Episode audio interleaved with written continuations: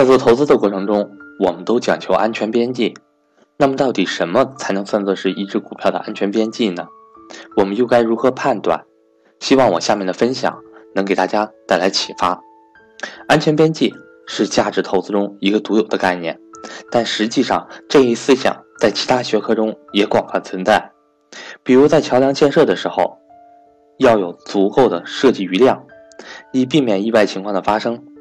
又或者日常生活中，从家里到机场通常只需要一个小时的时间，但为了避免偶发性的交通堵塞，所以留出充足的一点五个小时。这些其实都是安全边际。当然，在证券投资中，安全边际有其特定的意义。一般认为，安全边际主要是指为了弥补某些投资中必然包含的不确定性因素。因此，需要有股价给出足够的风险补偿后才能买入。简单讲，就是要足够便宜。我个人认为，可以将这一内涵进行一下扩展。安全边际可以分为三个层面来进行考虑。安全边际的第一个层次是投资组合。任何一只股票都包含着风险，区别只是在于风险的大小。仅仅通过低价。也并不能将这种风险降到足够低，因为人的判断力总是有限的，错误是不可避免的。区别只是在于，有些错误不会伤筋动骨，有些错误却足以让人再也爬不起来。如果一个人的投资组合包括了十只不同类别、行业相关性较弱的股票，其中一只发生将本金完全亏光的极端错误。总的投资损失不过是百分之十，这与全仓一只股票而出现严重错误所导致的结果不可同日而语。当然，并不是说持仓越分散越好，分散对风险稀释的另一面就是单只股票上涨对收益的驱动力也微不足道。何况一个几十只股票构成的组合，实在是让人很难想象投资者能对这么多企业的经营状况有真正深入的理解。这反而会使每只股票的选择都更加不慎重，所以投资组合到底该多少，是一个度，既与每个人不同的风险承受力有关，也取决于对投资对象的了解程度。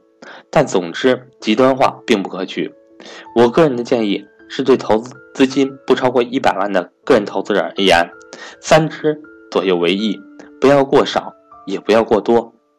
安全边际的第二个层次是价格。这是比较传统也最根本的角度。到底什么价格才算是足够便宜，是一个无法有标准答案的问题。十克黄金五百元可能就非常便宜了，但十克黄铜这个价位就太离谱了。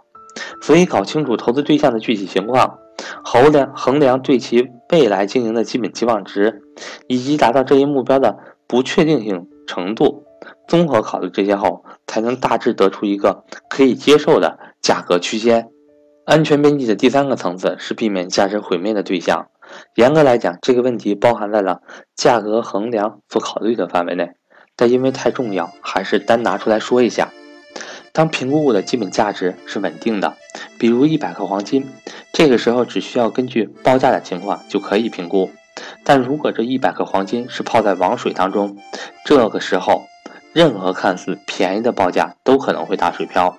有些企业也会面临类似的问题，看似异常便宜的股价，但如果这个公司正处于经营局面的扩大性恶化局势当中，那么静态来看，非常便宜的价格也可能是一个非常巨大的陷阱。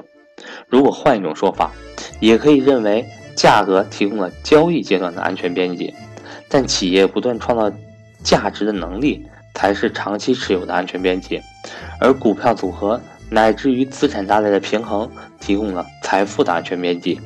所以，安全边际是一个看起来很简单的概念，但要想对安全边际的理解更加深入，实际上需要对企业价值创造规律的认识，又需要对市场定价特点和估值有深刻的理解。这也就要求我们普通投资者在对一家企业进行投资的时候，需要有足够的关注和了解。我是格局商学院的班主任韩登海。格局商学院所有付费课程，一八年一月一日开始全面改版，课程价格会大幅上调，并且不再支持补差价升级。如果您还想学习格局付费课程的话，请您抓紧时间和我联系。目前，格局有两类课程接受报名：投资理财班和家庭资产配置班。报名家庭资产配置班，赠送格局之前生涯决策模块正式课程内容。我的手机为幺三八幺零三二六四四二，我的微信为格局六八六八。